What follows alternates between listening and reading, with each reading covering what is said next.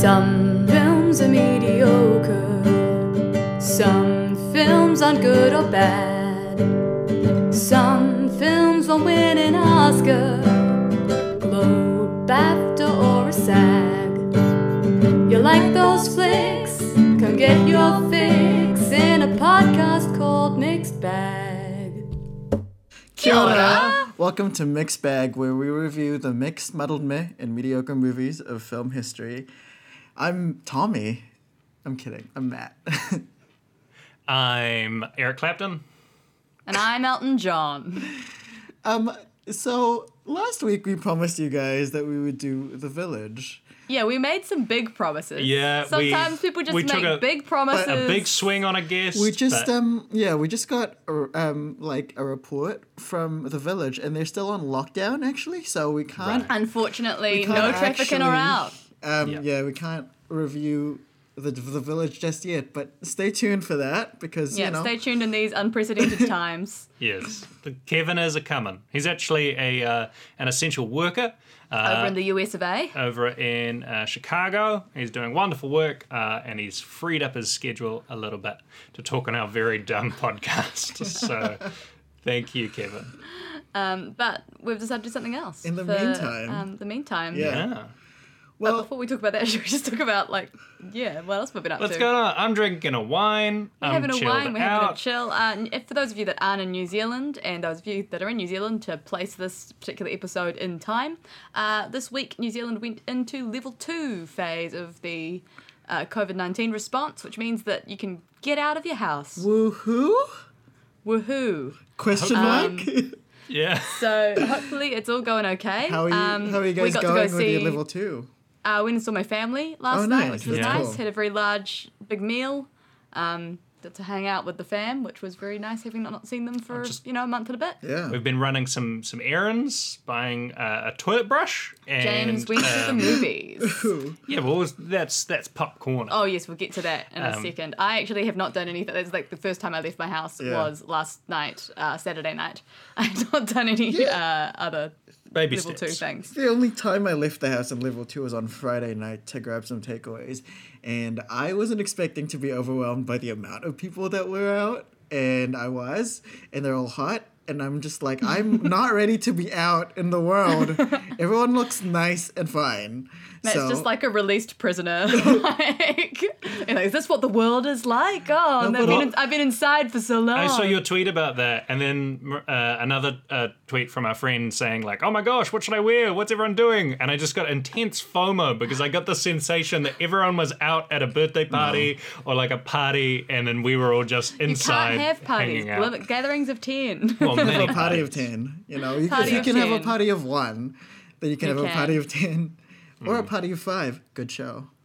Hmm. Yeah. Um. No. Uh. Level two. I think I'm gonna gradually like. I think. Oh, well, I'm gonna go to the gym tonight and see how that works out. Um, and then I haven't socialized publicly yet, so we'll see how that goes. Maybe I'll um, go to the pub next week. I think I'll just take it step by step until I'm fully integrated back into society. True. Gym's quite intense as well because there's so much sweat and you know Yeah. bodily fluids. Yeah. just Exactly. floating around. yeah, I would know as a person that's definitely been to the gym. Yeah, I, I stupidly signed up for the gym and they were like, Do you want to pay like monthly or do you want to do the whole year? And I was like, Let's do the whole year. I'm committed. uh, and that, one, I wasn't committed in the first place. And two, I wasn't expecting a pandemic to occur so that, that even if I was committed, the gyms are closed. I think I mean No, it's, they're not. it's fine, but like I, they probably just like suspended your um you know your pay and they probably just extended your gym membership. I well- hope so. I should check in on them. Well, I Yeah. yeah, I mean you went to you're going to the same gym company that I am. I'm not gonna say. Yeah. but yeah, yeah, so report yeah, back. they actually, if you want to sponsor this show and you're a gym, Yeah. uh, then exactly. please get Two in out of touch. three. And we'll talk But, about you on the program. we'll sign up positive. Cass in a little but bit. I'm just Yeah. um saying that like my payments were suspended, so you know Oh, I think you're all good. Yeah, Good to know. yeah. Woo. All right. So should we talk about the world of pop culture in the pop corner? Pop, pop, pop, popcorner. What has everybody been seeing, reading, playing, and listening to this week? Honestly, it for me, I think I've just been like I haven't consumed much this week. I think the big two biggies that I've had was um, I started uh, Fosse Verdon. Oh yeah. Yeah, which I'm a year late, but I have one more episode to go. Um, and I, I like it's pretty solid. Um, Michelle Williams is really great in it. Like, um, and it's kind of just good to like unpack that story and just like see a little bit, a little piece of Broadway history um, brought to screen. Um, and yeah, no, I finally reason have reason to to stand White Michelle. You know, she's very she's very sad in film. Like like sometimes it's like great and she's very you know fragile, but sometimes I'm just like. I kind of want to skip her movies because I'm just like, oh god, I'm just gonna be sad again. Emo Shell Williams, like, um, Have you seen her Marilyn? I haven't checked that out yet. yeah, it's it's fine. Like I think she was miscast. Like she's good in like the sadder moments of Marilyn, but she just doesn't have the joie de vivre of, of Marilyn. You know, like Right, it's. yeah. I think you know someone with a bit more star quality would have been better suited to the role. Like and I mean, and not a you- knock on Michelle, but No. just But she's- Marilyn is someone that you you worship. Like she's Yeah. almost like someone that you could like pray to at a temple. So But she needs also, to have that, that quality. Yeah, well, we'll get to that later. And but also, um, yeah, I don't think Michelle is quite captivating enough. Like she's not like I wouldn't. She's not not beautiful, but like her beauty It's is a- not like something that'll stop you dead in the street like Marilyn's would. You know, like I think. It's a smash problem. yeah, yeah. Uh, Yeah, What's the you smash know. problem? The show Uh, smash. the Broadway show. It's about uh, the casting of Marilyn Monroe in a Marilyn Monroe musical, and you have two different people who are supposedly equally in the running for the role of Marilyn Monroe. One of them is a spitting image of Marilyn Monroe, has like the voice down correctly, has the right sort of like curvaceous figure. She's got this like a much stronger Broadway belt. She's so clearly right. Yeah. The other one used to be on like American Idol. oh yeah, And Katharine like- McPhee. Yeah. And I'm like, no. Obviously, Katharine McPhee is not going to be playing Marilyn Monroe. I'm sorry. like, What Um, does the show end up being? Do they cast? oh, there's a number of different twists and turns, Oh, James. okay. Speaking of Marilyn, though, I mean, I don't know when this movie's gonna happen, but I know um, our friend Ana de Armas is gonna be playing Marilyn in the film I love that. Blonde at some point soon. So What's it know- called? Is it called Blonde? Yeah, Oh, okay. I'm into that. yeah, Yeah. From the director of um, the assassination of Jesse James by the coward Robert Ford. So Hmm. you know, Oh. it's unfortunately it's not called. The death of Marilyn Monroe by the gangsters of New York, or it's the personal callback, She guys. got, she got hit at. yeah. the, the mafia offered a hit. Um, what do we all think of of her and her relationship with Ben? Are we into that? Are we not? Is it Oh, cute? Ben Affleck. Yeah. You know, she's living her life. Get it. Whatever. I don't know if I was aware of this. I don't know if I'm pro hearing of it just now at Yeah. this very moment. But I don't like Ben as a person, yeah. but I think as a, a mean commodity, he generates uh, Sure, good stuff. yeah. Just his That's life. true, You know? I still love him in Gone Girl because just like that casting is 100% very good casting. Yeah, he's clueless. Yeah. And you, you can tell that he didn't know why he was cast when he got took, took on the role as well, which is ideal. Um, and the other thing that I've smashed out is the final season of Schitt's Creek, which is a very special show. Lots of um, crying on my end, but also lots of laughing. I think you know, um, it's very sad because like the show is leaving, but also um, the um, you know Eugene Levy and, and Catherine O'Hara worked on a lot of Christopher Guest films, and today um, Fred Willard died. Yeah. So I finished that today, and I saw the news as well. So there's kind of like a double whammy of like this Christopher Guest sized sorrow in, in my heart. Um, but you know, it's like that kind of hurt when I saw that, and also Lynn Shelton passed away, the filmmaker today. Yeah. Um, so that's it's it's we've we've lost some some big ones in the past couple of weeks.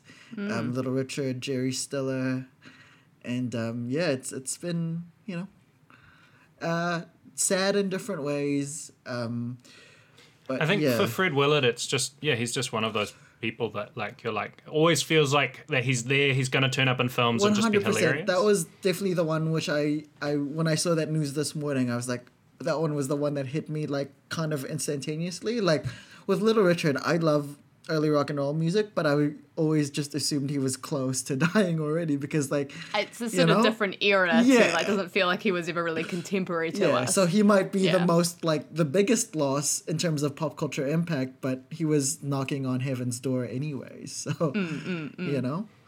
Yeah. Um, but yeah, Schitt's I- Creek is is is lovely. Uh, I hope Catherine O'Hara wins the Emmy this year. There's no Phoebe Waller-Bridge to to to stand in her way because that's an iconic character. And um, yeah, I was largely pe- pleased with it. There was one kind of like storyline that I I wish ended differently, but you know that's like a minor quibble on my part. But you know it's up on Netflix for everyone to binge watch the whole series, and it's just like a nice little um hug from from the Canadians to everyone in the world. Nice. Yeah, we we're up to I think the second to last season. Yeah. Um, just to I find have a to few say, episodes. James says we, but he's mostly watched this one like, but Hmm. mostly alone. And then I sort of just have enjoyed every time I have watched this show, but I have not watched it thoroughly. we should watch it properly. Like, yeah. There's definitely a lot of episodes that I've missed. No, that's fine. No, it's a it's a beautiful series. Yeah. yeah. what Um, have you guys been watching? Well, I treated myself because uh, the first, one of the main things that I wanted to do in level two is uh, I wanted to go back to the cinema. Uh, and I treated myself because the Penthouse Cinema is currently open, and I feel both them and Lighthouse Cinema Cuba uh, are open, and I think Embassy and Roxy are following suit. Um, so uh, Cass and I wanted to go to something together, which we will. We're going to go see Emma later on. Oh, I love Emma. Did I talk about Emma in this pod? I think you did. Yeah, last cute. week. Yeah, nice. Yeah, so we're going to go see that soon. Uh, but on Thursday, Cass was quite busy with uh, some of her work, so I decided that the best choice would be a horror film, which Cass doesn't really like.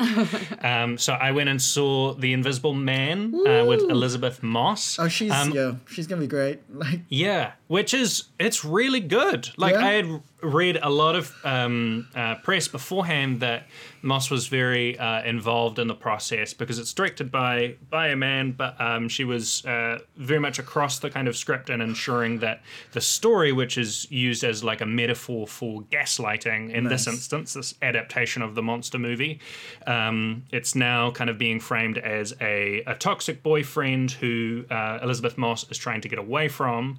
Um, he has, as opposed to actually going invisible, he has an invisible suit um, and proceeds to make uh, everyone think, everyone around her think that she is crazy. Uh, by pretending he is he is dead, it's announced that he's dead, and then he kind of stalks her uh, with being invisible. um, Yeah, so she, yeah, so it's good. Oh, it's great. So she did a pass over all the kind of work. Um, some of the things that I love about uh, this movie, it's really, really fun, is that the suit is, um, you know, you might think, oh no, that's not as fun as actually being invisible. But the suit is made of cameras because this guy, this toxic dude, can't remember his name, who cares with horror films, is a groundbreaker in the world of optics, we learn. Um, oh, he's great with cameras and eyes, um, and security and surveillance is a running theme throughout. And so with a suit of cameras, it's essentially a suit of eyes, and it looks really like gross and bubbly. There's a tiny little uh, little camera for all of the suit, and so like a monster, like it essentially is still a monster film. It's like a monster f- made of eyes, so it's nice and creepy. Um, the soundscape is really really cool. They really play with that 360 kind of atmosphere. I kept on turning around thinking that there was some someone was fucking around in the projector, but that was just the soundscape that they were building. Um, and at the end of the film they show um, the main kind of crew members, the producers, the costume designers, the makeup designers before any of the cast, which I Oh, that's thought cool. was such a stylish move. That's I really was cool. like, yeah, it's quietly revolutionary Yeah, in a lot of ways. I think I'm gonna go see that this week. We'll see. yeah, I can It's actually, I wicked. kind, I kind of, oh, I, I wanted to see it anyways when back before lockdown, but obviously plans change. But I'm glad to hear that it's back in theaters and and I have an opportunity to see it. I'm really excited for Elisabeth Moss because like that was a huge hit, and now she's on her way. I predict that she's gonna be like one of our prestige actresses in the next decade because Yeah. she's so talented. Like, and, and And- this was just the commercial hit that she needed to exactly. give and her that push. I love that feeling when you really like an actor's taste in the in the movies that Mm. they pick because you know she clearly has an interest in weird and Yeah, fucked up films um, like Us, Queen of Earth, and this of just like yeah, I mean, she had like deep, that movie, stuff. the like was it last year? I haven't seen it called Her Smell, where she's like playing Yeah. a rock star as well. And then she's got a new film this year. I think it hasn't been released yet called Shirley, where I think she's playing Shirley Jackson or something. The, the It's getting of, rave reviews. of the one, lottery. yeah. So she's she's gonna be huge. And like this is another instance where I'm like, I love that talent wins. Like she's not again not the most conventionally attractive actress, but like she's so goddamn talented that like like that wins out. And that mm. doesn't isn't usually the case.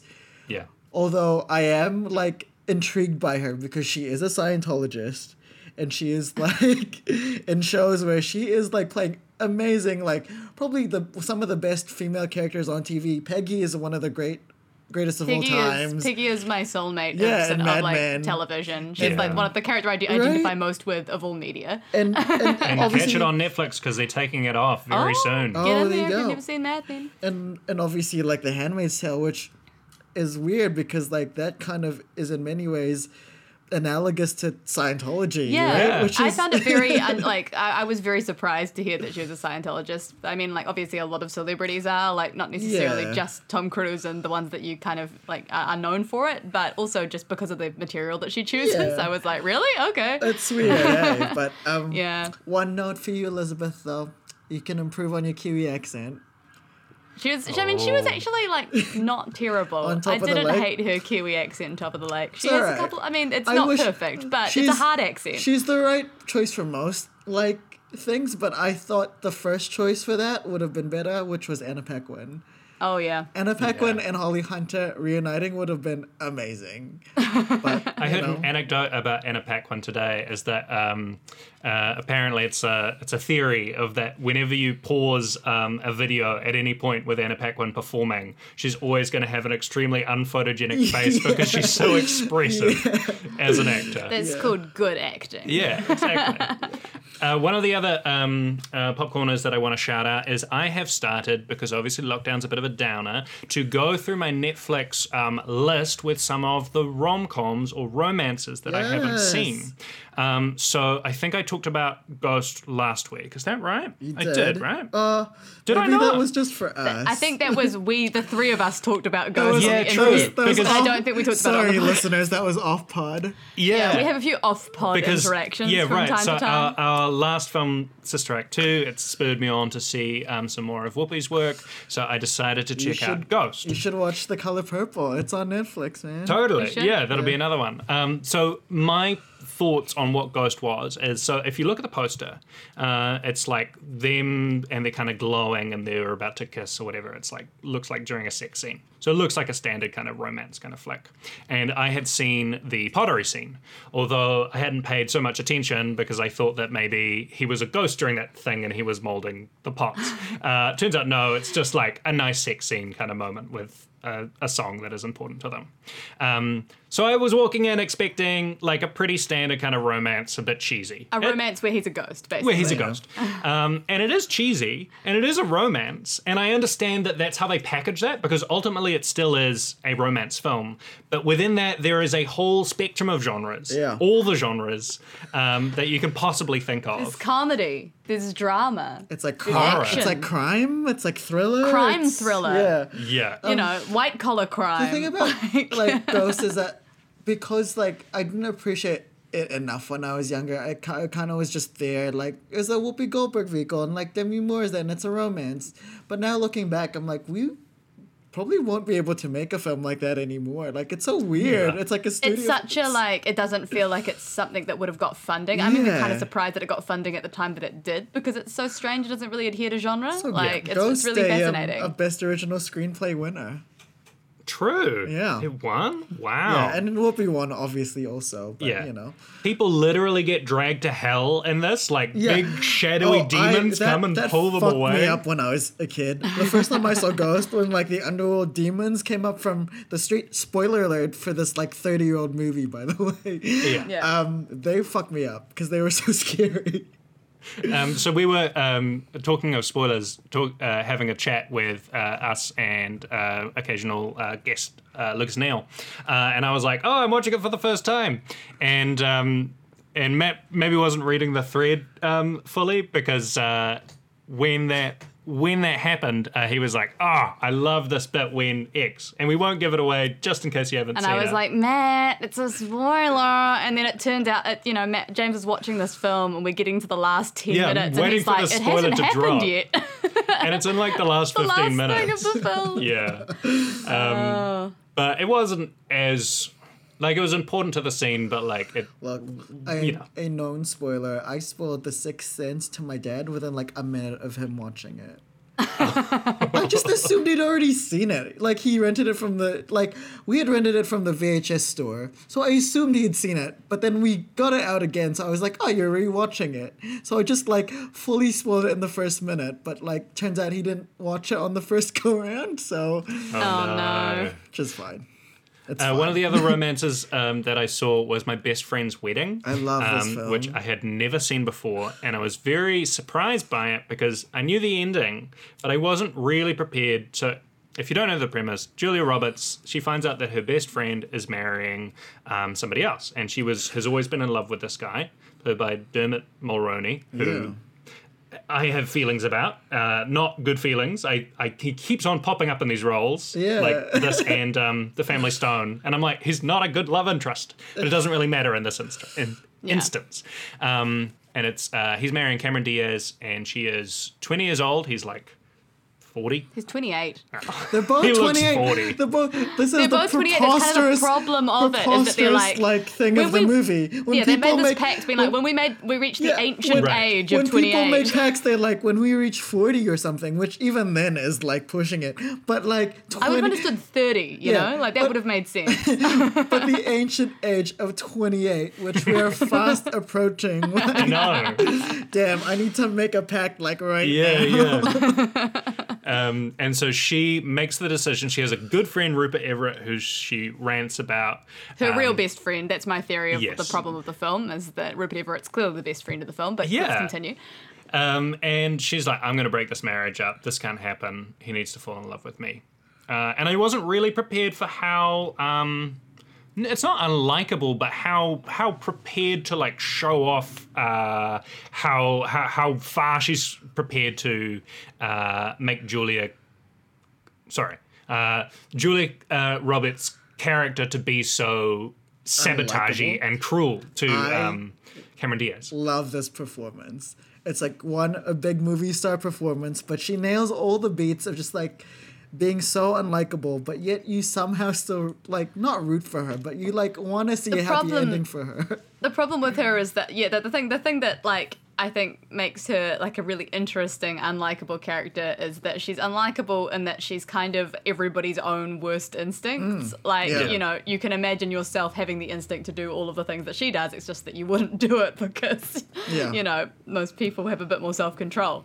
Um, but yeah, it's kind of it's relatable in that way, This even though you're like, is I would never do this. Oh my god. The But in terms of the actual romance between them, like it's not particularly strong, and it doesn't need to be because well, that's not the ultimately focus. film's yeah. not about that. Yeah. Exactly, and that's why I don't mind Dermot Mulroney. He's whatever. Like He's there. the you real- could have like a stick. the real figure man. romance, quote unquote, is between her and Rupert Everett, and and a little bit like in in a way, it's it's like her and Cameron Diaz as well, like Mm. them Yeah. learning to be friends and. And like you have so many like expectations and preconceived notions of what this Cameron Diaz character is at the beginning as well. That Mm. like I think Cameron like fleshes her out pretty well as well. Yeah, So, like, you yeah. I thought she gave a really And also great just- performance. Cameron and Julia being in the same film, we didn't even know. Like these are gonna Yeah. be like two titans of the genre. I mean, we know Julia was, but also Cameron, I guess, is retired now. So, Is know, she? Full I think she is. Yeah, I Wow. mean, She's like, been in a film for a while. yeah, Um, one thing that we noticed when watching the film is that it really wants to be a musical. There's like Oh Yeah, God. six or so it's songs. very weird there. actually that there isn't a Broadway adaptation of My Best Friend's It would be Wedding yet because yeah. are so many like all these other films of that same era have been adapted Yeah. Yeah, often quite poorly for Women, the stage. you know. And I'm like, surely there should be a kind of bad adaptation. I mean, this is a film that starts with a whole musical Yeah. um, sequence of with Wishing and characters Hoping. that we never meet. Honestly, that lady who sang Wishing and Hoping at the beginning, best supporting actress. She fucking sold it's it. It's an iconic performance. She was great. I loved Mm. it. Um, also the iconic, um, I say a little prayer, which comes Yeah. out of nowhere. Yes. I love it every time because it like it's such a rom com trope. Like But I guess this is, I think, the most iconic version of it, where they just start singing. For Yeah, no and everyone's just like, and everyone just like it." knows the words and sings along. Um, and you can also see a um, a small cameo from, or not a cameo, but like a small role from Rachel Griffiths in this. She plays one of the sisters. Yeah. Yeah. right. And there's Paul Giamatti, just like Yeah, he's in there he well. he Yeah. helps her out when she's like feeling at rock bottom. Also, It's- Rupert Everett, also amazing. Like we Yes. Very really did, we really did him dirty. Like he was, like a star in the wrong era. Like star is generous, but you know, Mm. like Hmm. now he would be slaying. He would be like Yeah. on TV. He would like be in movies. Like yeah. the world wasn't ready. I'm keen to see his Wild at some point that he dropped a couple of years ago. I can't remember what it's called. It's probably some reference, but he's always Well, loved Wild. You know, maybe we should talk about something else that's wild.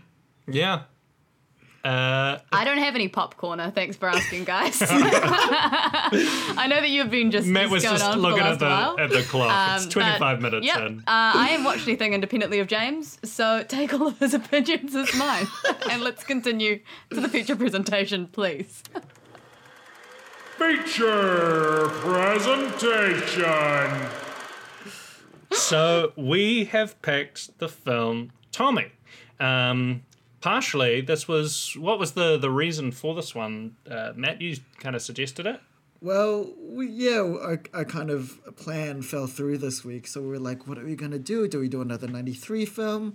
But I think we talked about um, on the pod how um, Ann-Margret has popped up in a couple of our films in quite insubstantial roles, roles that didn't really give her anything to do. So we um, mentioned Tommy, um, and I don't think Tommy actually qualifies per se. As a good Ann-Margret role, As not as not as like as a mixed bag. I guess I get. I think it does. I mean, yes, watching the film, yes, but like just based on reputation, like it actually is well received. It's like a cult classic, so like nothing inherently about it should qualify it, but like watching it, we've got lots to talk about. I mean, So- it's kind of like our, our first episode, Forrest Gump, where like Yeah. it's a film that's Yeah. held in high esteem, but age has Yeah. has changed. And there's That's even like I went, I was looking up uh, the original like concept album of Tommy when we were, you know, at the at the tail end of watching the film, um, and saw that there's an entire section in their Wikipedia page being like reassessments of this album because Yeah. it was really, really like embraced as this like visionary Yeah. idea to do like plot and ideas and a concept that was a through line in your in your music and a rock opera kind of sense. Um, and then uh, you know more contemporary critics have then gone like, oh, I don't know if it's actually that good. like Look, it's kind of yeah, it's one of those ones like Forrest Gump that was maybe hailed as a masterpiece at the time, and then time has aged it a little bit. We'll talk shall about we it. Um, Um, so I think it does fit in the in the mixed yeah, bag yeah, yeah. kind of category. Tommy's a wild ride because yeah, I guess it's like one of her more prominent roles, and she was nominated for the Academy Award for Best Actress question Really? mark for this Yeah. role. Yeah. Okay.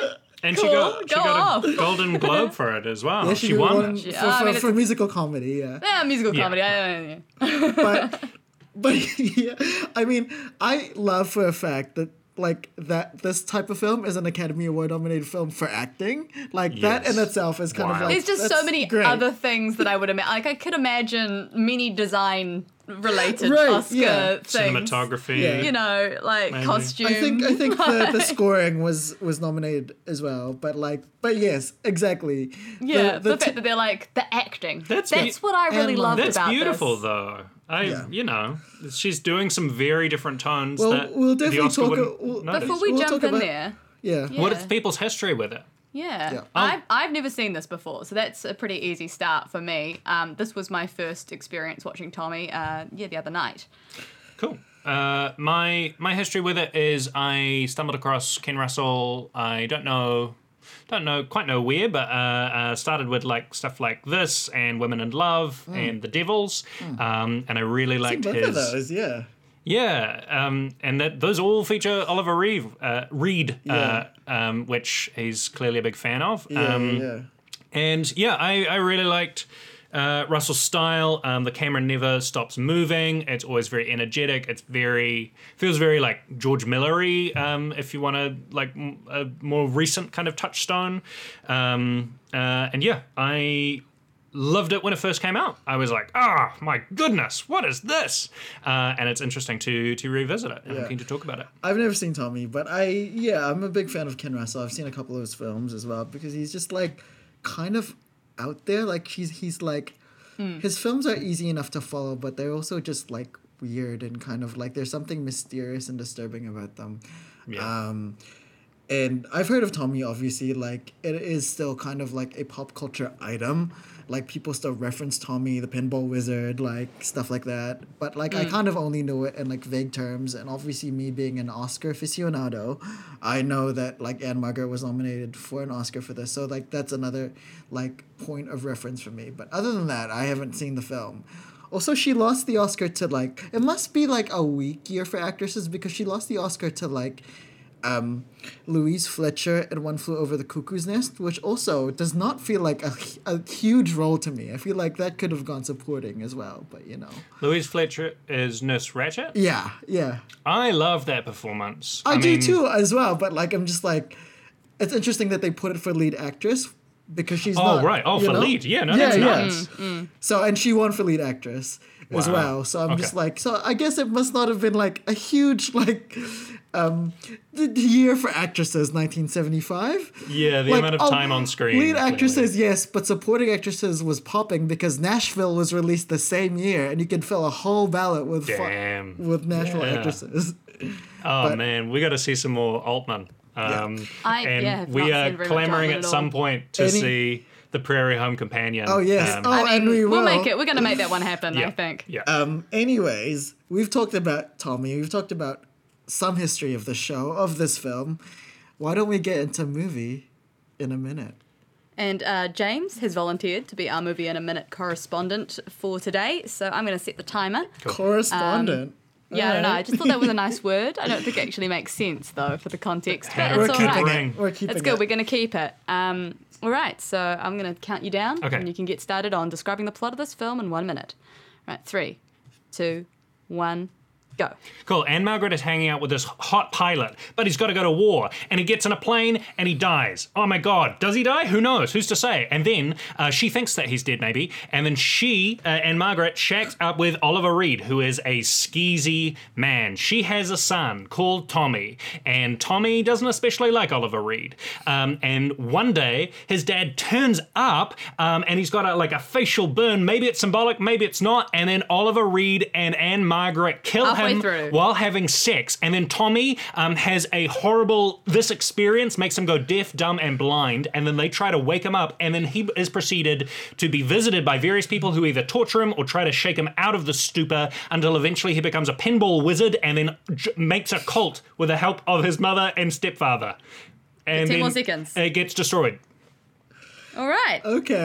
Uh, okay. So there was a lot of plot. I mean, there's a couple of questionable def- plot beats definitely in like there. packed it all in there. I skipped all the but, guests. But yes, uh, some citation needed in a couple Some of those. citation yeah, needed. cool. Uh, what yeah. are we thinking? A B, B plus? So that was a pretty, that was a, I think probably an A minus then, in yeah. there. Oh, that was yeah. the, the plot. bad, yeah, there were just absolutely. omissions and a couple of errors.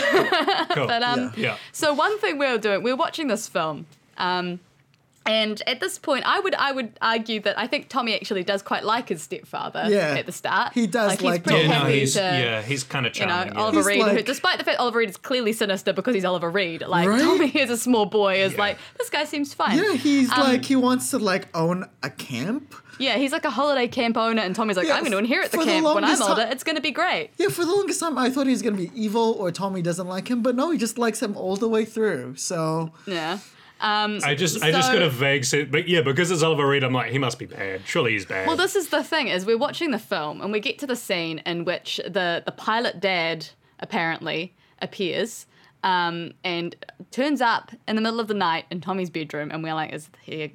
Is this a dream? Is this a ghost? And What's happening?" Cassandra's deeply and I'm confused. sort of going like, "What?" And then like, Yeah, in, a, in, a, in a moment of incredibly fast camera work that is not given nearly enough significance, um, the pilot goes into uh, Oliver Reed and Ann-Margret's bedroom where they're clearly we were having Yeah. sex, um, and we have one shot in which like he's get he gets hit by a lamp thrown by Oliver Reed, then he falls. and then falls and seems to like kind of disappear from the shot, and then we see the two parent like the um, Oliver Reed and Ann-Margret yelling at Tommy, being like, "You didn't see anything or Didn't hear anything." anything.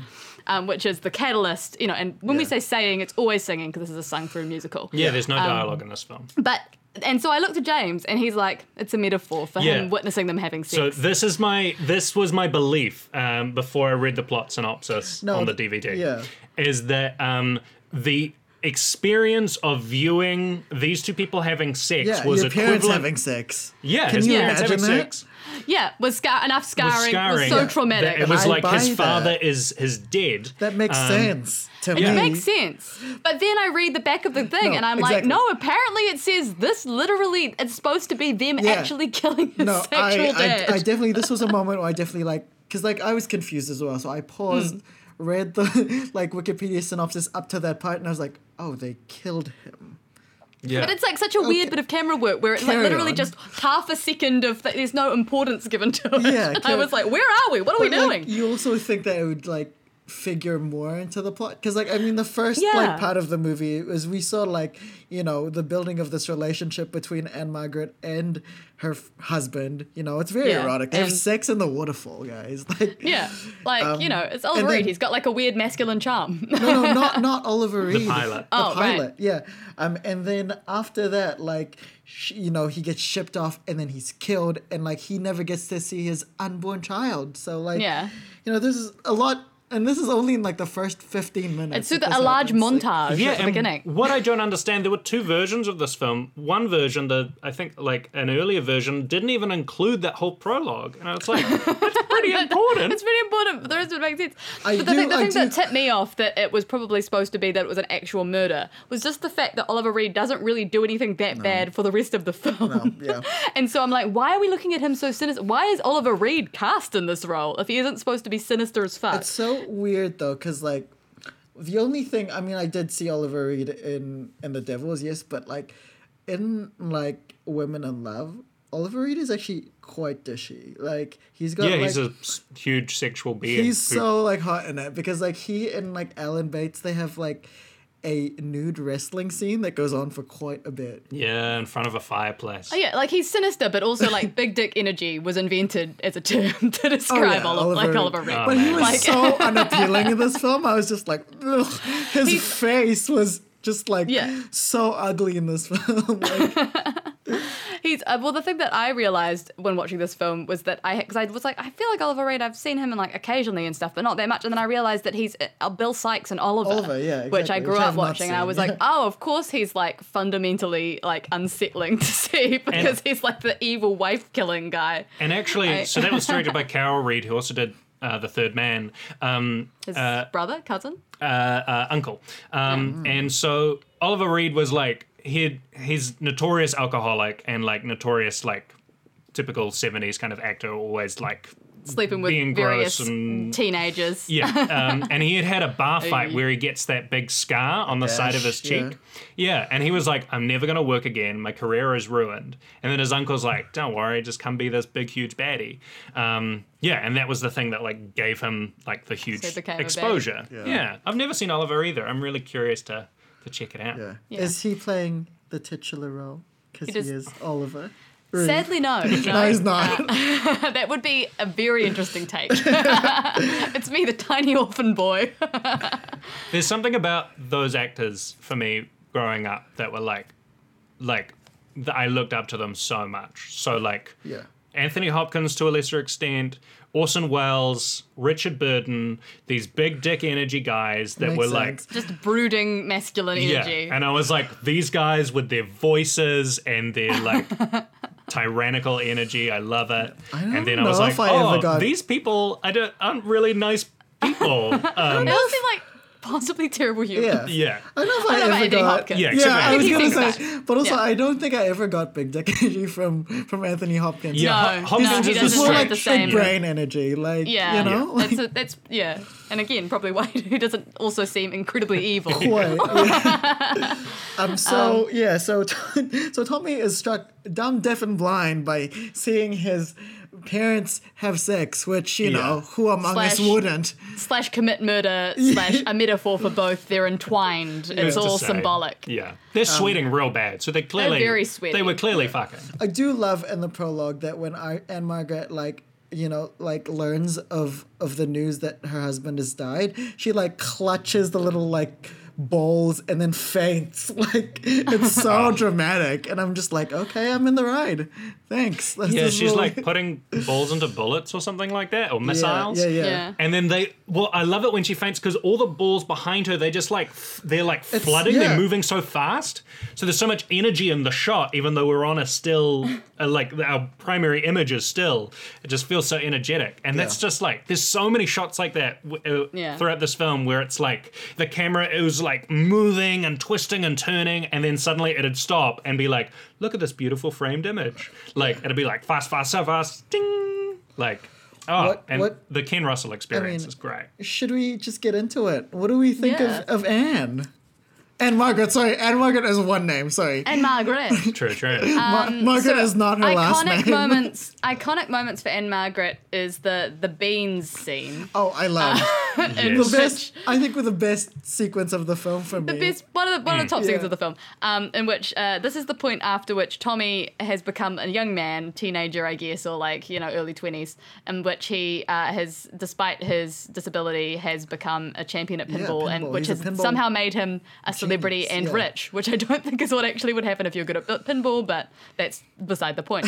and so his mother now has this gigantic white mansion.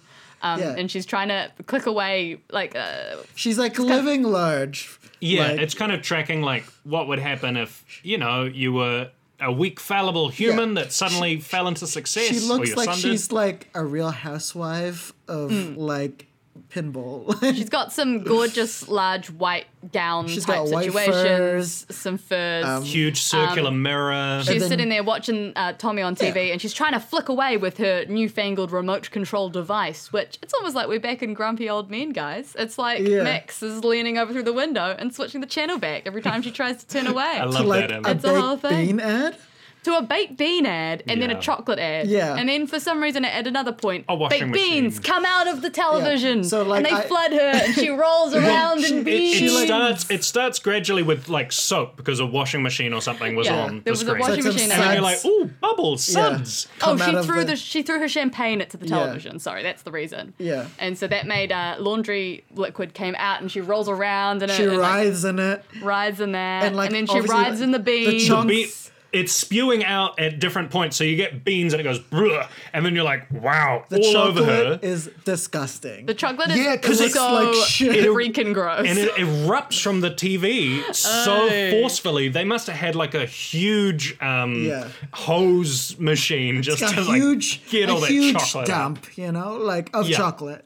And so she is rolling about in it, just lathering herself in this um, stuff. She's going one hundred According, according to the Wikipedia page, you know, um, cited, uh, it- like she's doing this because she can't fully like, you know, enjoy her lavish lifestyle because of her son's condition. Which, like, sure, Jan, but sure. okay. Yep. Fine. Yeah. Cool. what I do enjoy about this is like she gives such a vulgar performance, like. Yeah. like she's so vul- like her expressions are just like this is like a woman who's just like because you look at her and she looks so classy but like she's Mm. willing to degrade herself this much and like it Yeah. feels so authentic as well so i'm like damn Ann-Margret The beans moment is merely Yeah. like one, you know, the synecdoche of the and this whole. is why I and this is why I think it is a great Academy Award nomination because I- when have they ever like I agree, recognized like, something like this? She gets to be hugely comedic. Like the, the she goes through stages of like deeply uncaring about Tommy. Like she's like singing lines where she's like, "Do you think it's all right?" While she's putting on lipstick so you can barely hear her. Like she gets to go full ugly with it. And you think of the previous films that we've seen with Ann-Margret, Newsies, and Grumpy Old Men. She gets to do nothing She's like just glamorous is what she Yeah. is, right? And here she kind of has that, but also like takes it down, like kind of rips apart that image of her, and she gets to just be like down and dirty and like, you know, mother. While still holding like a sense of truth as well. Yeah. There was like I don't know about that. No, I I, w- I, think I think like there's that scene on the beach uh, where Yeah. like she's like uh, Okay. connecting with her son, and then she's like looking up at him like desperately. Yeah, so this is the point of the film where like Tommy finds the truth and he's like Yeah. Tommy from Tommy recovers from Yeah. his his potentially psychosomatic yeah, illness. and he wants to be um a, like a, a cult leader. It's- Yeah. We're just gonna put It's- it out there. He immediately Yeah. is like, I've got to start a cult about Yeah. pinball. Yeah, That's what I- I he. I look he like takes his Jesus. mom to the beach and then like this is a hilarious sequence because like she's wearing all these like jewelry and then he like snatches it off but one by one. body. Yes, one by- but then also like he snatches off her fake nails which i'm like tommy that hurts I know. looks the earrings painful. and then the fake nails. I was like, Tommy, you can't. And that climaxes with he's like chucking them out one by one with glee. Into the sea. Yeah, and then also there's a moment once he's chucked everything out that Ken Russell passes.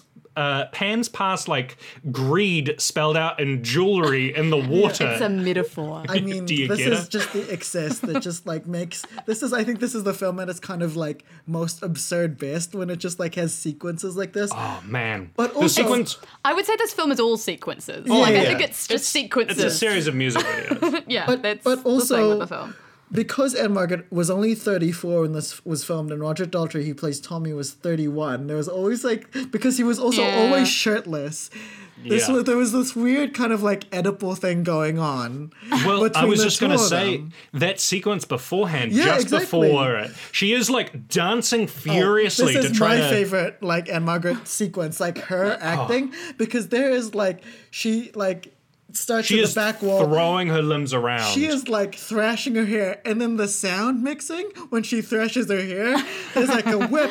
Yes, the whipping noises. That's right. Whip, she directly whips in front of his face. She whips him with the hair like it's a weapon.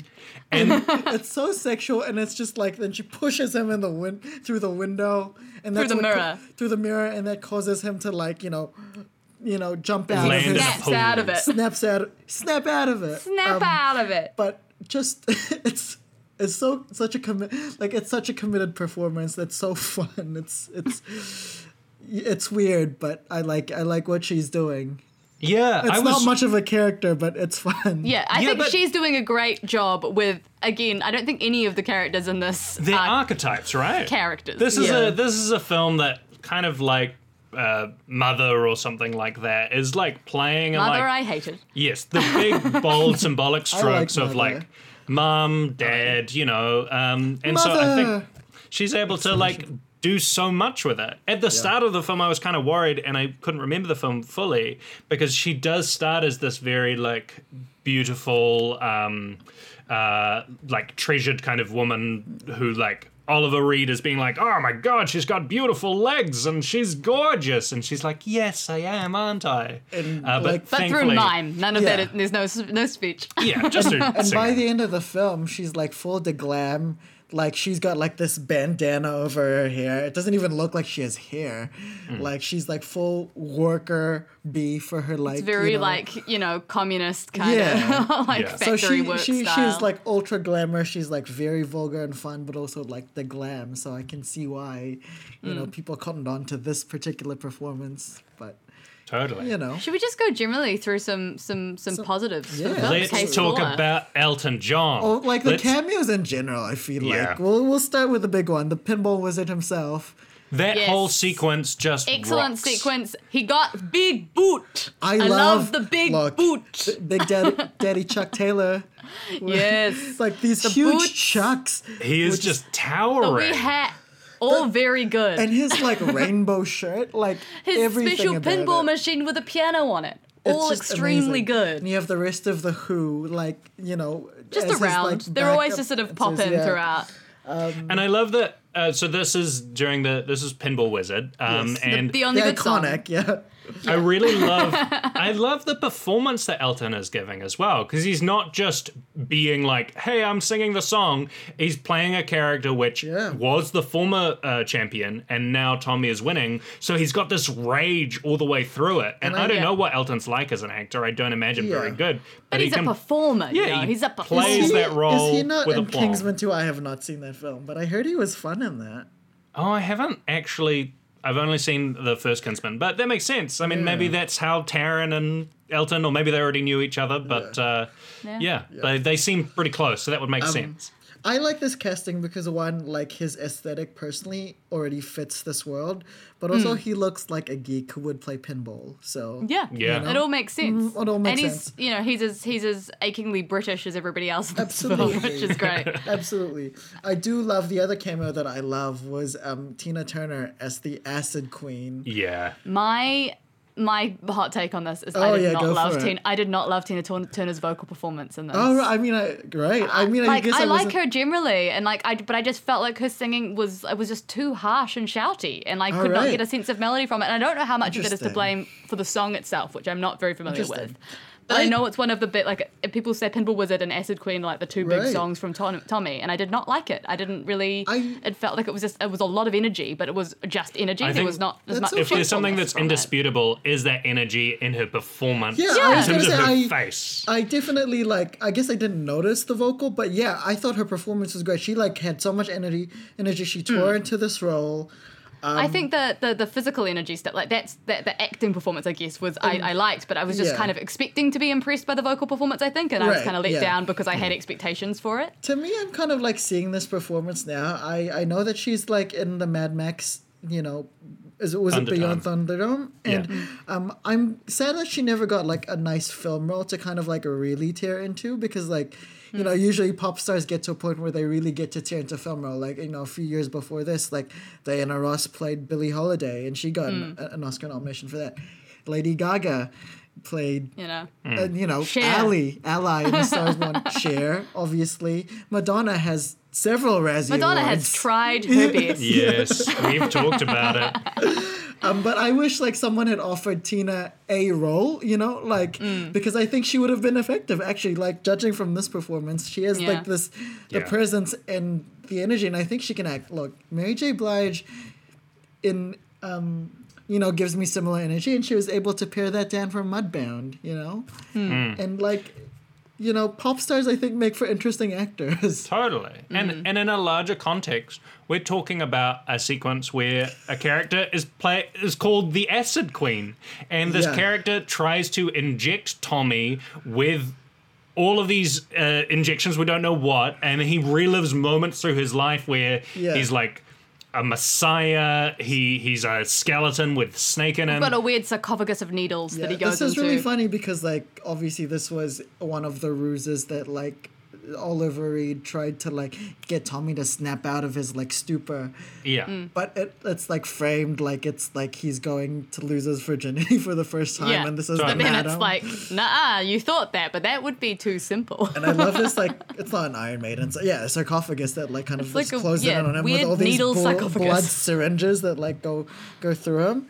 It's And- like very, it's very unsettling. It's the Yeah. needle that goes right into the head. And there's like we're a just special like, oh no. It's Effect weird, on it as well, where But it's damn, like, like, there was a filling up. point where like Tommy had his like shirt off, and I was like, damn, he's got like not a bad body. like he's got those V marks, which I was not expecting for Roger Daltrey. Like he looks like you know like a kind of hotter version of Jason Gunn in this film, which is not like I can totally see it. I can Oh, totally yeah. see it. not a huge bar to clear. You know? Yeah. Um, is there any other like highlights for people? Like major performances. I do want to say about now that we were talking about Tina that if Hustlers was made in 1975, she would be the J Lo. she would, she would, She would nail that Would role. have been good. Should have been great. Um, Eric Clapton's cameo was fine. He had a good costume. Yeah, he plays Yeah. the preacher, And he- right? Oh, I Yeah. mean, we might as well talk about his sequence. So he's playing one of the ruses was they take Tommy into the church to see the light, and it turns out to be the Church of Marilyn Um, Church of Monroe. Maryland. Yeah. Uh, of course. I One of the love major this- sects. Yeah, I love like, um, I love the the Maryland masks on. I love Yeah, the Marilyn Maryland everyone's mask. wearing. I love the the, big, priests, um, the the big big, Maryland statue. I like the weird cassock thing that Eric Clapton and, Yeah. everybody's wearing. These sort of like newspaper newsprint printed things. I don't know if I love the use of people with disabilities as props for the film. No. Uh, that seems of, of a different time. Absolutely. Which, and I mean, like, I mean, later on we, we can talk about the central conceit of the Oh, film yeah. as being a little squicky because of that. Very Um, squicky. But yeah, uh, I think the actual aesthetic of this, like particularly the masked people, the Marilyn, Monroe, Marilyn Monroe masks are extremely good. Yeah, it's just going 100%. It's going like balls to the wall. Like it's similar as compared to uh, Ken Russell to George Miller as uh, before. Like it's like when you see that sequence in Fury Road um, in that first sequence, and then all of a sudden, you know, you, you look at any character and they look fully defined. When you're in this church, it feels like, oh, cool, they've they've thought this through. They've got a, a sense of the world to it, even if I don't completely understand why Marilyn if we're talking is about- being worshipped. Yeah, if, I mean, if we talk about like positives for the film, unless you guys want to talk specifically more about more actors, like just the aesthetics of Oh, the film as a whole, Just- Yeah. like should we just chat about The those? 'Cause production those are great. Is like Yeah. amazingly colorful, but also inventive because it's kind of crafty. Like it's not It's like so stu- it's yeah, you know, it's, it's, like- stunning. yeah, it's stunning, but also it's made from like piecemeal items. It's not like you know lush and like just like this Yeah. grand manner. It's just like there's like this arts and It's kind grungy of like and dirty yeah, in that exactly. way. It feels Yeah. like it's you know it feels constructed in the way Which that I like I really love. love a, a theater set feels constructed. It's like. Yeah, physically made kinda of things. Yeah. Um, yeah, I think like I, I noted at one point to James when we were watching it that um, like they keep having shots where the characters just kind of like pose when you start a new scene, so that we Yeah. can admire the environment. Yeah, check and out like this image. I as a reason, that. it's because we're like, oh cool, look at this cool new environment they're I in. think um like the costumes are also great, especially like Costumes are I, excellent.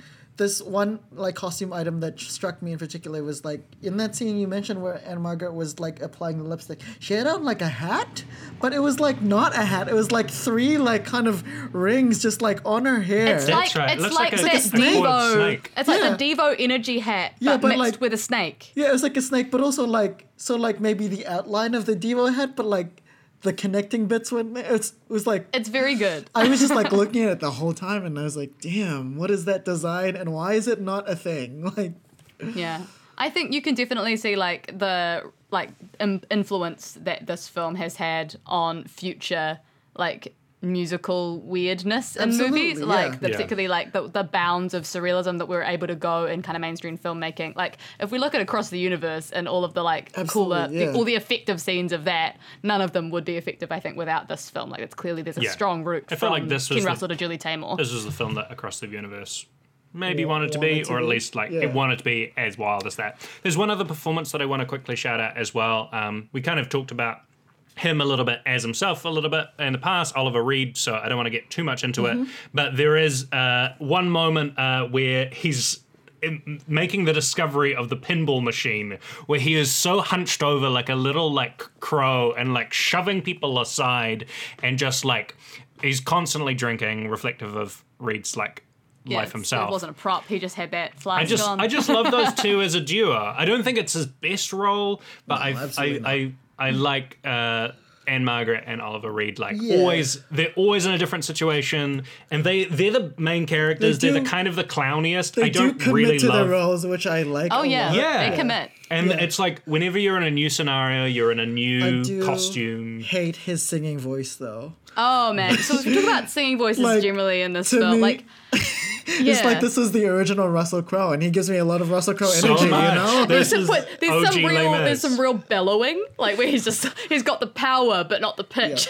Yeah, This is so what's he'll going just in there. one fade small away. like um Oliver Reed thing is that in we we can talk about the sequence in a bit. The Sally little girl sequence, he just like stomps on her hands, yes. and that was scary. Which, me. yeah, if you had taken the the murder to be a metaphor, that's the first time he does something truly evil. so should I find his. I mean, because I I do think that they are continually Ann-Margret and Oliver Reed's characters are continually like appro- uh, uh, taking advantage of Tommy's like status and stuff. I st- I think that's still pretty evil Yeah. to like be. it's a- not that I wouldn't say it's evil. It's probably like they're a bit negligent. They're Yeah. like kind of not great. they're like they're creating a church. They're like they're essentially the church. I think Tommy was totally behind the church at the Oh, end. T- I don't Tommy is know. yeah. Tommy I don't know. Tommy wanted them to build the extension on the And- church and, and made then they Oliver made- Reed do that they made scary them, face. Like, deaf, dumb, and blind. you know? Yeah.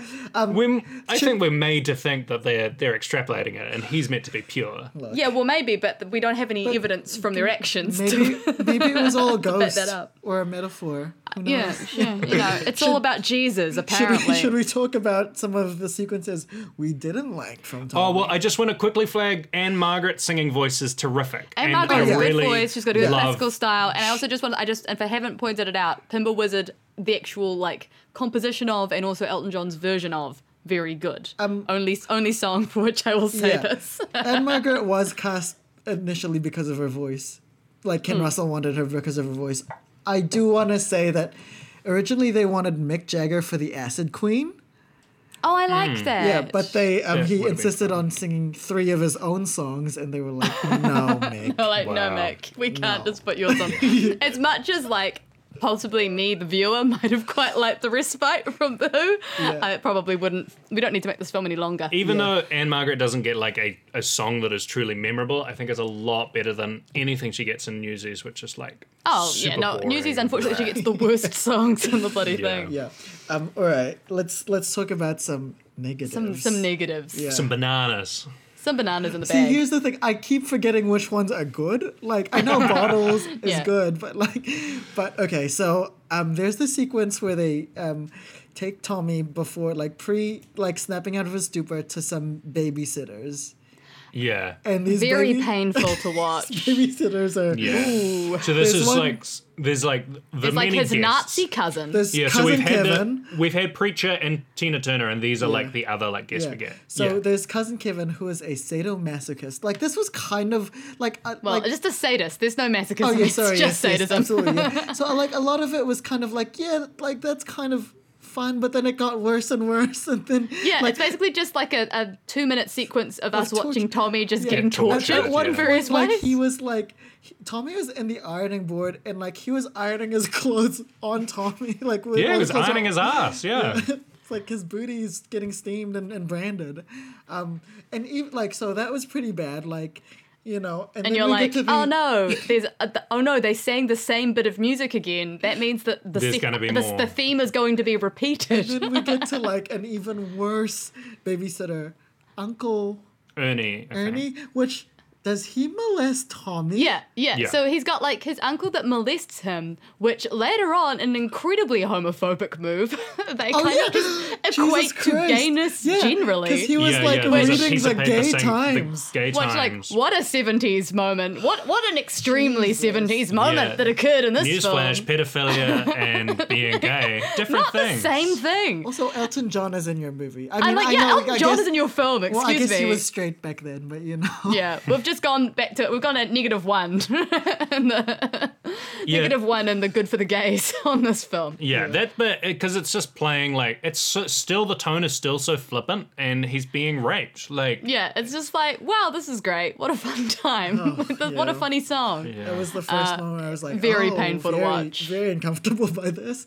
Extremely Um, uncomfortable. And then there again, there's like later on when Tommy, you know, snaps out of it. There's a sequence with this, this little girl, Sally, whatever her face is, who's like complete adulation of Tommy. totally unnecessary sequence as well. Right? Like we did not Yeah. need it. I'm like, we're surely at the end of the film And- now. Oh no, we've Well, got a side me, plot, a new I was- character. I was just like, I guess it was there to illustrate like the hold that Tommy has to people, but also like because we had that earlier scene, I just like was dreading how this scene was gonna conclude because I was like, is Tommy gonna marry her? Is Tommy gonna Yeah. like? and it's like clearly like a 13 year old actress. Yeah, like there's exactly. a, it's a real child. like you're watching this sitting and The watching going funny like, thing oh about god. it is, like she does like in the story, not the actress herself, but like the character goes on to marry an American rock star from California, and the rock star is played by this little boy. in a in a Frankenstein mask. Mask, I mean, um, I'm makeup. Clearly pretty because they were like, it looks gross if we get Yeah, an actual rock 100%. star to marry. yeah, And I'm like, well, thank you for thinking of us in some Yeah. ways, guys. Uh, thanks yeah. again. A big banana for me is like that, and like pretty much the whole like the cult final stuff? third I is not just care. like because I just can you think it's finished. well I can then it understand keeps going. for an album to like want to do a full arc like if you're creating the album, not thinking about the film, like you want to go, oh, Tommy at the start and then at the end. I get it, but Um, it's not compelling. Hey, Like, Yeah, yeah, No. exactly. Like me- by that point, we're like, let's wrap it And up. also, Tommy's like a dumb cult. Give me some hair. Give me some like Manson realness, Tommy. Like, Like Yeah. their their cult rules are like you shouldn't drink or smoke, and you need to just play pinball, but you have to play it with your with like plugs in your ears and wearing a blindfold so that you'll be as good as I was. and just that role, uh, Tommy as a role is just very boring. Oh, like, it's so boring. Because he's so passive for Roger most of it. Daltrey is is the lead singer not an for the Who. yeah, Yeah. he's clearly not an actor. But uh, he's he fluctuates between like being deaf, dumb, and blind, which we'll talk about in a sec as a as a plot point. Um, and then when he's woken up, when he's found himself, he's just very. Uh, he's got a very animated face and very like uh, wholesome and wistful, but He not in a way off- that is very endearing. He comes off less as a cult leader and more like just a camp counselor for like a Christian camp. Yeah. Like it's Yeah. just not very, it doesn't have the charisma of cult leader. yeah. So all you're left with is the muscles, and after a while, that gets a bit boring. and there's not enough, there's not enough of them to be I there. do- you I know, do he's only one step above Jason Gunn. I do love that he hang glides to like Oh. his followers at some point to like recruit Yeah. them or something. Clearly they just bought a hang, they were like, we've got a hang glide. We can, we can do this. This is going to be cool. There's this whole sequence. Roger, get in the hang glider. where he like hang glides, and then there's like a um a bike gang. Um, Oh, There's a yeah. bike Oh, like a gang that gang. he like inspires and is like, um, oh wow, join my cause and like stuff Hell's like that. Hell's Angels, you know? Yeah, Hell's Angels. Um, and then so this whole eh, eh, you know getting into these big long sequences where there's all of these costumes, all they, they're like fighting each other, was, and you can still see the money on screen, but you're like, I want it to be over. I'm, I'm was- done. I'm there was like a man in the piano at the end, and I was Yeah. like, "Who dat?" That's Uncle Ernie again. Oh, what? He's it's dressed it's up. Keith Was it? Moon. It's the Oh. drummer from The oh Who. yes, yeah. Um, one Playing cameo both that roles, we I did guess. not talk about actually was Jack Nicholson in a very small role. Yes, with a very Yeah. high voice Yeah. for what I assumed for Jack Nicholson. I was not expecting him to be a tenor.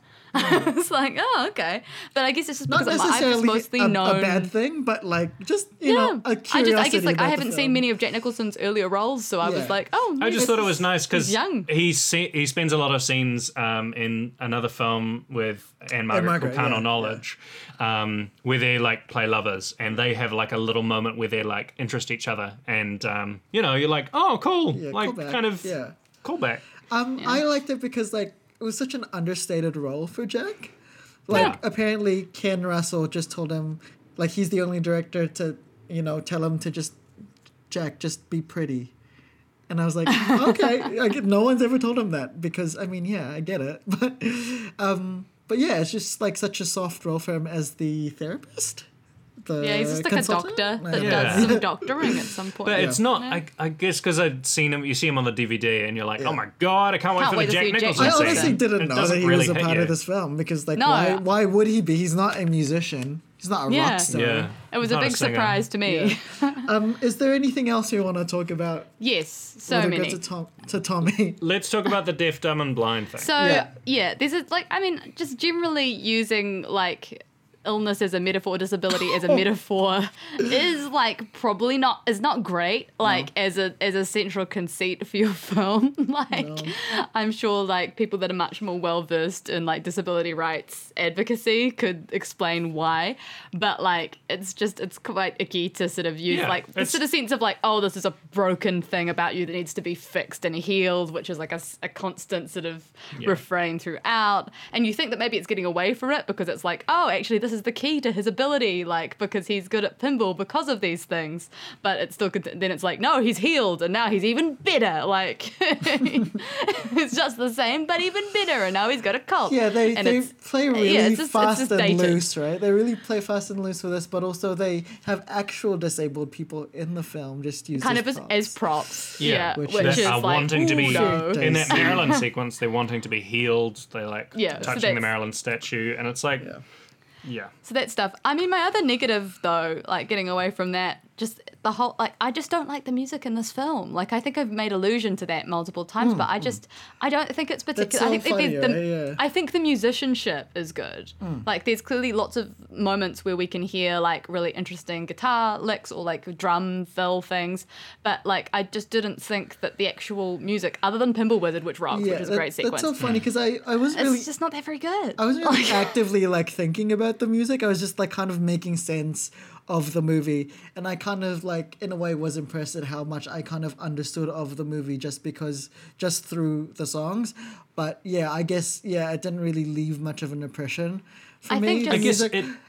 and to me it's just I um I guess it kind of like goes to the root that I have never been like a huge fan of the Who. Like I didn't really listen to them when I was younger. Neither, I guess. Like, yeah. I think the most exposure I had to the Who was like CSI, where Baba O'Riley was the theme. Yeah. Um, but yeah, I mean they're fine. I like the like the production of their songs, but I don't really go back and listen to them all the time. You know, from Yeah. that I era, it- I definitely far prefer other bands of the '60s. It comes down to like whose film is this? Why did we see this film? Whose and film is it? Eh, Yeah, oh, her.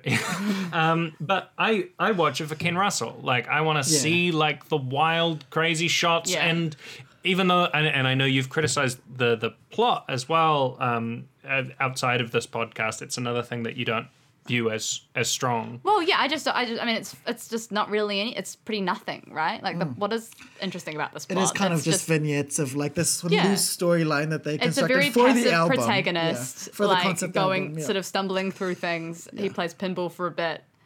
Like it's they not Then have- it really. becomes a There's some very like big beating over your head kind of like metaphors about like freedom and money and like got to reject the lifestyle, man, and get back to Yeah, you know it's all very vague. Also, It's very vague Um, seventies kind of self self individualist kind of stuff. has this been a Broadway musical at some point? It point? has. Oh, it has been a didn't know Broadway musical. It did not do very well.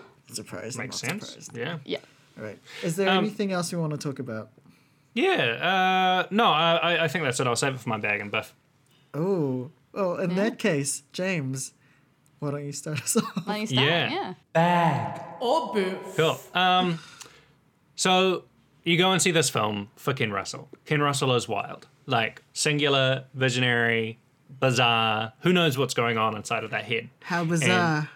How How bizarre. bizarre. and um, he's put what I think he wanted to put on the screen. I think like uh, there is.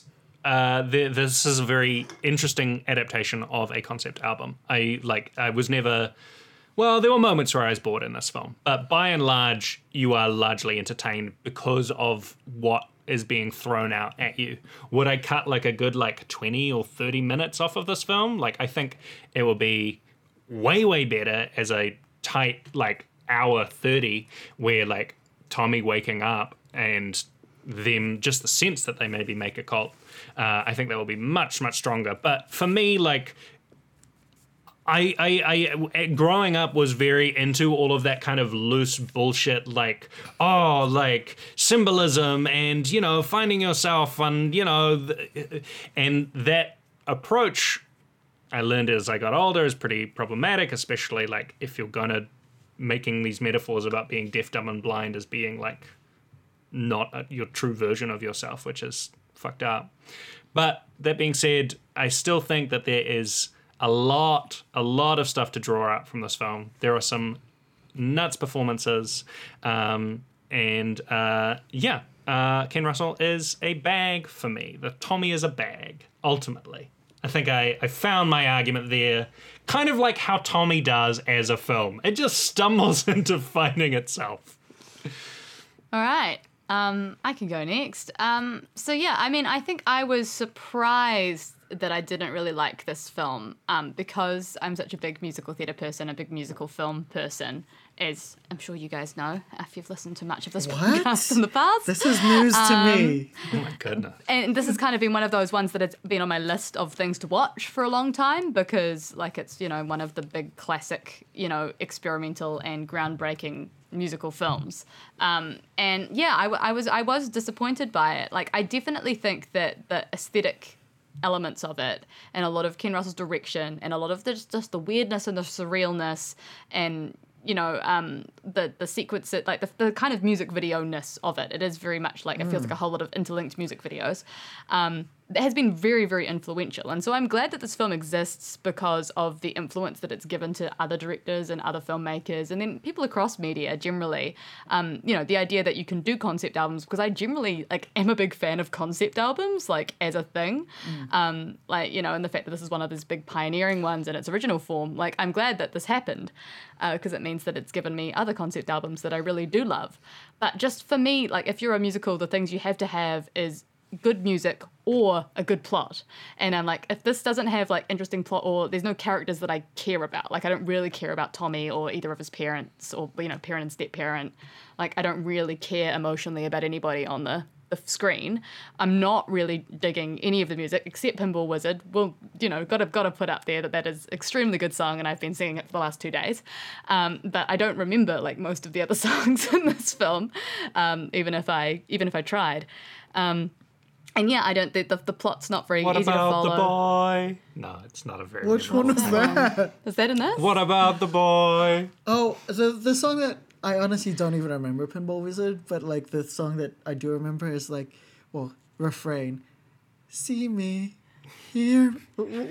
Hear me, touch me, feel. Yeah, it's just that's it's just the some one. notes. Yeah. It's like he says it a lot. Like I feel like the only reason that's memorable is because he repeats it so much that you have to remember it. Ann-Margret's guilt around So it. Yeah. so Um, what's but what's yeah, your final so verdict? ultimately, I'm like, it doesn't have the good music or a good plot or good characters. It's just like cool to look at, and so for that reason, it's not enough for me to make it a bag. So it is a biff from me. before before you hear from me, which concept albums would you like to turn into films, Cass? So, Oh. my one of my favorite concept albums is uh, m- one of my favorite bands, the Decemberists, has a has an album called The Hazards of Love, um, which is an incredibly good concept album. It's very kind of like riffing on sort of medieval sort of era. Um, kind of you know made up mythology like kind of folklorist sort of style. Um, it's got a few different guest performers on it. All the men are played by Colin Meloy who's the singer from the Decemberists but all the female characters are played by guest vocalists. Um, it's really interesting. It's really cool. Um, it's like a fairly simple story but it's like told with enough like emotional different elements. There's a beautiful love story in it. There's like it's really cool. I'd love to do a stage version of it sometime. I think it's great um, and then the other one, of course, was Hadestown, which they've now adapted for Broadway very successfully. So yeah, Yeah. Um, I have a couple of like um, concept albums that I want to kind of do. Um, one is like an album that I was like, um, I loved growing up called um, Yoshimi Battles the Pink Robots. oh yeah, By- very good, by the very Flaming good. The Flaming Lips. Right? Well, I, I just, I love that concept, but I think if I would adapt it, I would adapt The Soft Bulletin, which was um, the um, album before it, and Yoshimi to just make one story out of it. I don't think I've heard the Soft Bulletin. Yeah, I think it's I think it's a light concept album. It's about superheroes, I think. But um yeah, I think I just like meld that into one story. And then um the other one is like do you know the band of Montreal? They're like, Yeah. like a Canadian band, and then like they've got this album about like a whole town, and I, I forgot what it was called. I don't think So I've I'm heard this. like looking it up right now, that sounds great. and I definitely just want like maybe. Oh, you know another one is somebody should adapt uh, Sufjan Stevens' um, "Come on, Feel the Illinoise" or Yes. yeah. Um, yes. oh, um, the of Montreal album is called The Gay Parade. Um, and it's Good name. As in happy, but you know, it gets butts and seats. But, you know. you know. um, butts and all the places. Kidding. Um, but yeah, so those are the concept albums that I would like to adapt if I got the chance to. Um, in regards to this concept album being turned into a movie, the good things about it are that like it's just so wild. It's just I love the weird. I love how inventive it is. Like the sequences, the music videos, Ken Russell's directorial vision is just like you know so singular. And like he makes these sequences pop and I'm always impressed at how much visual story storytelling he can like kind of um, pack into one scene into one like frame. And that's like and sometimes it veers into directions that i you know wasn't expecting. Like the the sludge of baked beans and chocolate. No one expects the beans. so good. So those like so that's like I am in. I love that. I love the weird, and I just love an auteurist vision, like you know, mangling and like kind of sculpting weirdness into something kind of coherent. The bad thing about this like film is yeah a lot of the stuff is kind of weirdly problematic and um and it's thin right but um i think what clinches this for me is the reason why we um, explored this in the first place was to see the great Ann-Margret in action. And, you know, she might not have the best character, not the best drawn character, but what she does have is commitment and she has the fervor. She has the joie de vivre that Michelle Williams is missing as Marilyn Monroe.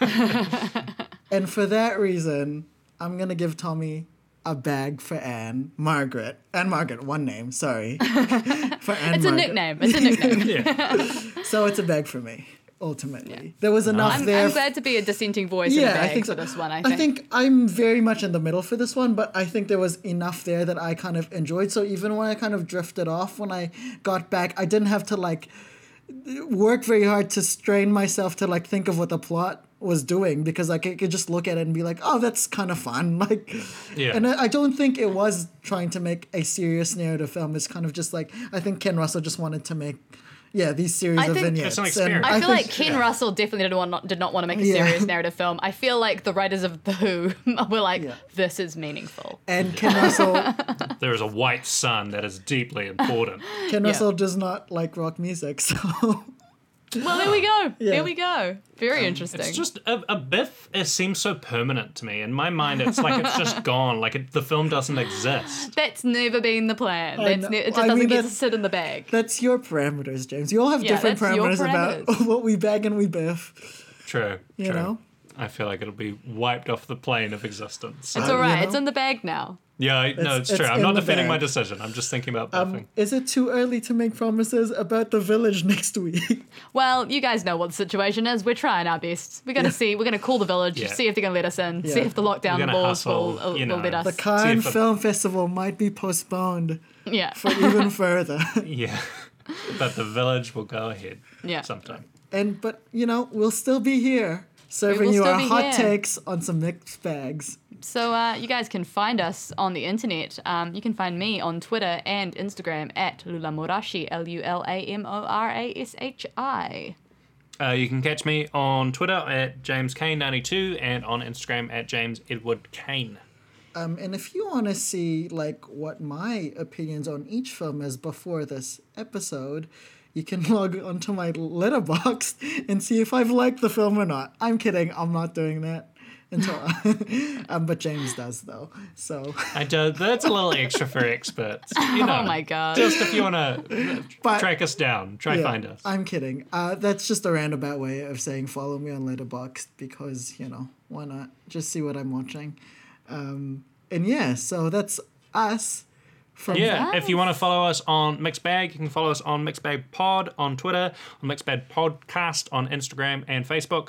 Chuck us an email at mixbagcontact at gmail.com. That ha- ha- that caused Amy to be on the pod. She just sent on through an audio recording. Please, got some thoughts? Send us some thoughts. Chuck it on through. Or uh, you, You could know we're doing the village at some point. So if Yeah. you've seen the village and you have thoughts on the village, Got let thoughts us on know. that M Night, um, or and rate and review us on Apple Podcasts. We really like the reviews, not just the rating. Some people have rated us but not given us uh, some of them words. Let us know what you think. Is there anything we need to change?